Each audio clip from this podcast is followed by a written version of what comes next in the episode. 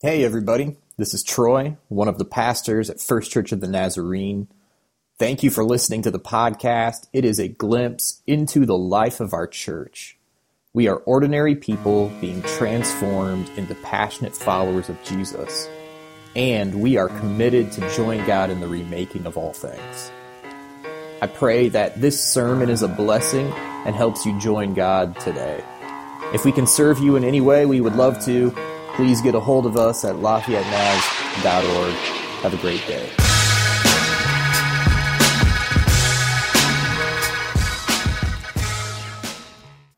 Hey, good morning. Welcome to worship. My name is Troy. It's my privilege to serve as one of the pastors here, and it's my privilege to welcome you to worship this morning. If you have your Bibles, you can go ahead and open them to 1 Peter chapter 2. If you don't have your Bibles with you this morning, the words will be on the screen for you. We're going to read a decent little chunk of scripture uh, beginning in 1 Peter chapter 2, verse 9. All right. This is the word of the Lord.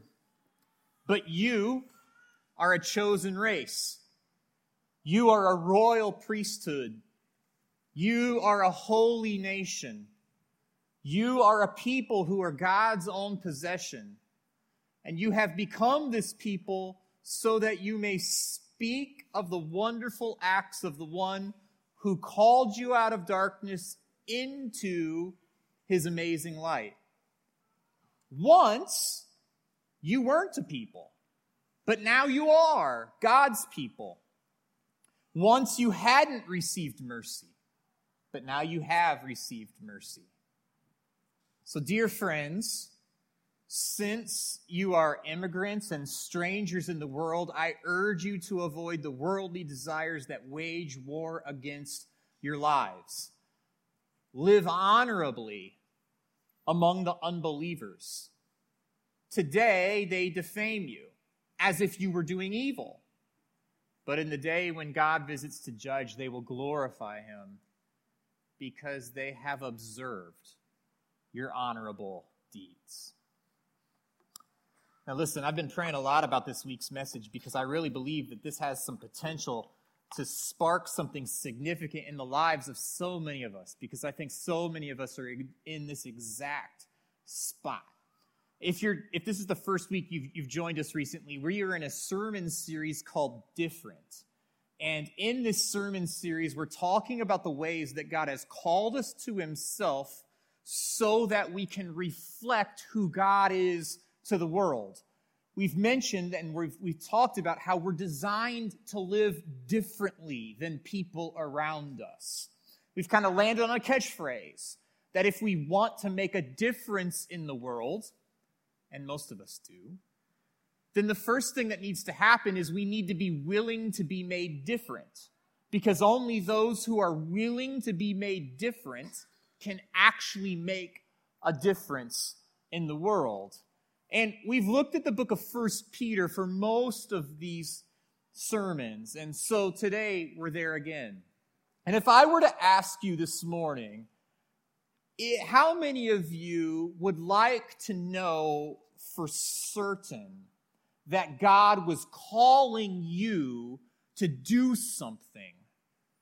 How many of you get, would get excited about that? I, I, I think a lot of us would say, man, I'm completely in. If God is in fact calling me specifically to do something specific, then I want to know what it is that God is calling me to do. And so I want to talk about that today. I want to talk about how God is calling you, drawing you, setting you apart to do something unique and different in the world that only you can do. Now, I'll give you a little bit of behind the scenes about how I studied for and prepared for this sermon series. Sometimes, when I know that I'm going to be heavy in one book of the Bible in a sermon series, what I'll do is I'll read through a commentary. And I'll just kind of, for those of you who don't know what a commentary is, a commentary is a book that's written by a biblical scholar to help people who aren't biblical scholars understand the nuance and the specific language and the context of the book of the Bible.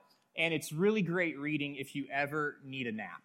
Like if you ever need to fall asleep, that's what you grab off your bookshelf. So sometimes I start there, but I didn't in preparation for this series. What I did is I read 1 Peter over and over and over and over and over again because I wanted to discover what was on Peter's heart for myself. And I noticed that Peter used the same word so many times throughout this book of the Bible that I was actually stunned. If you read through 1 Peter, if you ever do this yourself, here's what you'll discover. He uses the word call or calling or called over and over and over again because Peter wants to make it clear you and I, we've been called, we've been set apart for something unique. Let me persuade you of that this morning by making it very direct. You, today, as you are, God has and is calling you. He has chosen you for something unique in the world. Whenever you've been chosen for something, or whenever you've been called for something, it kind of like builds some anticipation. It kind of like empowers you. It emboldens you. There's this old teacher trick that if there's a child in the classroom that's having a tough day, bad behavior, like they, they're just kind of struggling a little bit. A lot of times kids do that because they're looking for attention. Something that you can do is you can, when it's time to choose a line leader, you can choose that kid. You can call that kid. And all of a sudden now they're emboldened, they're empowered. They feel this special sense of uniqueness and calling that they will be the one who will valiantly lead their classmates out of the classroom and down the hall into the cafeteria. No one else is uniquely suited or capable to do that job today, but they are. And all of a sudden, they just feel this sense of empowerment. Oh, I do have something unique to do. There's something about being assigned to do something that creates this sense of anticipation. It emboldens you. And I want to show you today by walking our way through 1 Peter, that passage that we just read, that you and I were chosen, were called. And because of that, we are empowered to live a different kind of life. Now, whenever we talk about calling, a lot of times people get all confused and like, what exactly are we are we talking about? What am I going to do? What does God want me to do? I think there's three types of calling that show up in this scripture today. And I specifically want to talk about the third type. But here they are the three types of calling. First of all, there's this general call. All of us have this. This general call to follow Christ.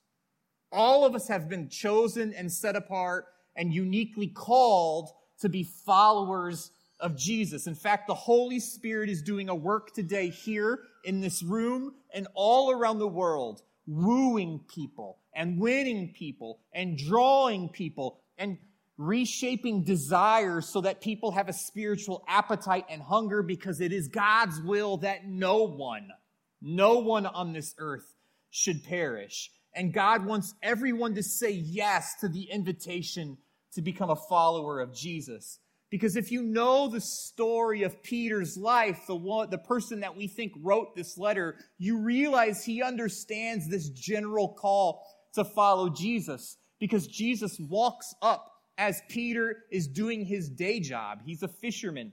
And, and, and Jesus walks up to him and says, Hey, throw the nets on the other side of the boat. And Peter's probably thinking, Listen, man, I know how to fish. It's how I make my living. You can't teach me but he did it anyway. And the net, the nets and the haul of fish were so large, and he recognized this miraculous catch that this wasn't any ordinary person. He fell down on his knees before Jesus and he said, Listen, I'm sinful, and I don't know if I'm worthy to be in your presence. And Jesus said, Listen, by trade, you are a fisherman. But from now on, you'll no longer just fish for fish, you'll fish for people. Come and follow me. And Jesus called Peter from where he was, out of where he was, into this lifelong journey to become a follower of Jesus. And most of us don't have a story that dramatic of conversion, but all of us have been extended this general invitation, this general calling.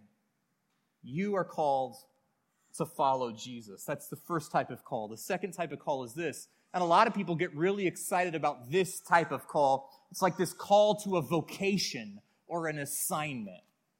You might feel this temporary call to a place or to a people. You might feel called to a particular role. You might feel called to study something in college. You might feel called to be a nurse or to be a teacher. You might feel called to be a witness wherever you are. You might feel called to go on a mission trip. You might feel called to a certain part of the world to make a difference. This is a calling to an assignment, to a vocation. And that's the second type. But what I want to really talk about is the third type. And it's the calling that most of us overlook, but it's a calling that God is placing on all of our lives. And it's this you are called to a different standard of life. You are called to a different standard of life. God is calling us to live daily on a different level. When we think of calling, we tend to think of the do. What will I do? What am I called to do? But God doesn't start there. God starts with the who before he ever gets to the do. You understand this? Our God is more concerned with who you are. He's concerned with that first. And then, secondly, he's concerned with what you would do.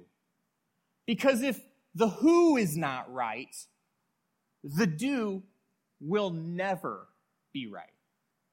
God is concerned about motives, about heart, about integrity. He's concerned with the who because the who leads to the do. I like to say it like this. I like to say it this way. When you know who you are, you'll know what to do. When you know who you are, you'll know what to do. Now, Peter, that we just read from, Peter was writing to a group of people who were living in the first century, and these Christians that he was writing to were tempted to forget who they were. They were tempted to forget who they were because they faced such significant opposition and such severe persecution. You know, sometimes I hear the church today talking about how nobody likes us, how people and culture don't, don't respect us or revere us or look up to us. And I imagine that if people in the first century ancient Near, Near East heard us talking, they would look at us and they would say, wow, wow, wow. Because ain't none of us losing our lives. Ain't none of us in fear that at someday we could too could be strung up on a cross and persecuted or put into an arena and watch as a pack of animals devour us. I mean, we'll talk about all of this more in the coming weeks, but the first century followers of Jesus that Peter is writing to in this letter that we read, they were so hated that it, our level of persecution would almost be comical to them today. In fact, what most people thought about them in their world is that they were superstitious, that they were incestuous, and check this out, that they actually were cannibals. That's the story that was told about followers of Jesus. They were superstitious because there were all of these miracles that were happening in their midst. So they must all be some sort of sorcerers or magicians. They were incestuous because they had these things called love feasts or agape feasts where they would just gather around a meal and anyone and everyone was invited and they would serve each other and they would empty their bank accounts to make sure that everybody's needs were taken care of at this thing. If they had some person had extra, they shared. It was this this this just beautiful dinner meal centered around love, but they thought people thought they were incestuous because when they asked them who was invited to these love feasts, Christians were in the habit of calling other Christians brother and sister. So they would say, our brothers and our sisters. And people would say, oh, you guys are inviting your brothers and your sisters to a love feast? You guys really are weird. That's how misters understood they are. And then third, they thought they were cannibals because of that line that Jesus said, take and eat my body, which is broken for you. So here, we have this world, this culture that they live in that hated followers of Jesus, tried to execute them and wanted them dead, completely misunderstood them. And before Peter tells them what they are supposed to do, he reminds them this is who you are. If you want to know what you're called to do, you first have to start with an understanding of who you are. And I want you to understand that who you are exact you are exactly as Peter says it. So first Peter chapter 2 verse 9. Peter says this. This is who you are. You are a chosen people. You are royal priests. You are a holy nation. Who are you? You are God's own possession and reading these words, these first century Christians, their imaginations and their minds would have exploded with the possibility and the reality that this is who they really are. They're chosen by God and adopted into this royal family where they have all sorts of access and heirs to the throne. But they're not just by themselves. They've been placed in this holy nation. They are God's own treasured possession. And as a result of all of this, Peter says this because of that, because of who you are, this is what you can do. You can show others the goodness of God. Because this is what's universally true. When you know who you are, you'll know what you're supposed to do. So, what did God do? God called you. He called you he called you, me, and He called you out of darkness into His marvelous light. You and I, we've been called, we've been chosen, we've been invited. We're no longer living in the darkness. Now we're in the light. Our lives have been completely changed from the tips of our toes to the very top of our head. We are not what we once were because of Jesus. We are a new creation. The old is completely gone. Everything that is new has come to us as a gift. We've been transformed by the love of Jesus and we've been set apart and called. And what I hope you will understand is that when you know who you are deep into your bones, you will recognize what you are called to do. Now, here's the thing the skeptical world today doesn't like Christians. I get it. But they don't call us superstitious, incestuous, or cannibals. I mean, people are skeptical of followers of Jesus today, and they call us self righteous and judgmental and intolerant. And listen, that's the world that we live in, and we have to wrestle with that today. And tragically, there are many so called Christians who have rightly earned those labels and those titles. I mean, you can just look at current events today and you can see, and I would argue that the people you see saying these things and earning the labels that are handed down to them are people possessed not by the Spirit of Jesus, by but something else. And they are spewing hate and they're spewing bigotry and racism and sexism in the name of God. And let me be perfectly honest with you, that is an affront to God. That is something that is unacceptable to the church, and we won't tolerate it or stand for it. And that is a sin against God.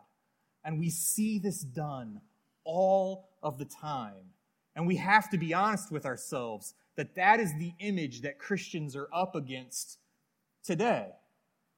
And Peter's going to say the same thing to those first century Christians as he would to us. This is your calling. Your calling is to live daily on a different level, on a new standard. Your calling is to daily represent Jesus to a skeptical world. Here it is. If you want to know what you're called to do, I want to walk you through a few verses. You'll know who you are, you, you are, and you'll see what you are to do. And so Peter says this Dear friends or beloved, I warn you as temporary residents and foreigners. Remember, you're not from here. And so, since you're not from here, you follow a different standard. Let me say it again because we gotta, we gotta convince ourselves of this. Our allegiance as followers of, to, of Jesus is to the cross, first and foremost. We do not pledge allegiance to anything more than we pledge allegiance to Jesus and to his cross. And so, since we are not from here, we can live according to the rules and the standard that has been given to us through the crucified and the resurrected Jesus. And so he says this I warn you, keep away from worldly desires that wage war against your very souls. And be careful to live properly among your unbelieving neighbors. Because then, if, even if they accuse you of doing wrong, they will see your honorable behavior and they will give honor to God when He judges the world. So, since we know who we are, what are we supposed to do? We're supposed to live honorably among our unbelieving neighbors. Now, notice something here. Peter doesn't say, hey, your first job is to convince them to believe what you believe. What he says is, we are going to show them what we believe by the way we behave. We are going to live honorably and I believe it with all of my heart that in today's culture, there are times that we need to begin living honorably by professing the name of Jesus. But so often, we have to earn credibility by treating people with love, with grace, with respect, before we ever earn the right to be able to show people what we believe. We need to show people what we believe by how we behave, and that builds a bridge with skeptical people so that the love of Jesus can be shared and enjoyed. In other words, before I tell you what I believe, I want to show you love by how I live. And I believe as Christians, that is so important especially today. And Peter has this real confidence, and it is a confidence. Just live like Jesus and live like Jesus boldly. But he isn't saying you have to be defensive all the time. And of course, there's a time to defend what we believe. There's a time to defend the gospel. But like any good coach would say, the best defense is what? A good offense. The best defense is a good offense. And so sometimes as followers of Jesus, the way, the best way to defend what we believe is a good offense to show the goodness of God and the way that we actually live. And so he says, live honorably among your unbelieving neighbors. And if you jump down to verse 15 of chapter 2, I love this. He says, and he begins the sentence with this It's God's will. And what is God's will for your life? Here is God's will. It's God's will that your honorable lives should silence ignorant people who make foolish accusations against you. Listen, I don't know if I can say it any clearer than he does. it's about how we live. It's the way we live. It's not just what we post or share on social media, it's the way we live that silences the talk of people who don't know better.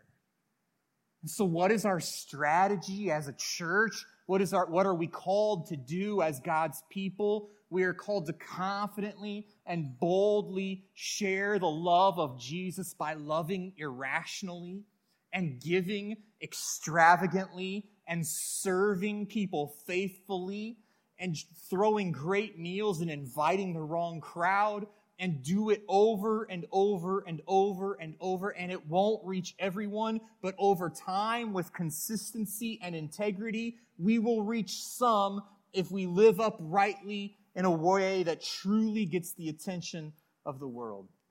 This is what we do as followers of Jesus. This is how we serve.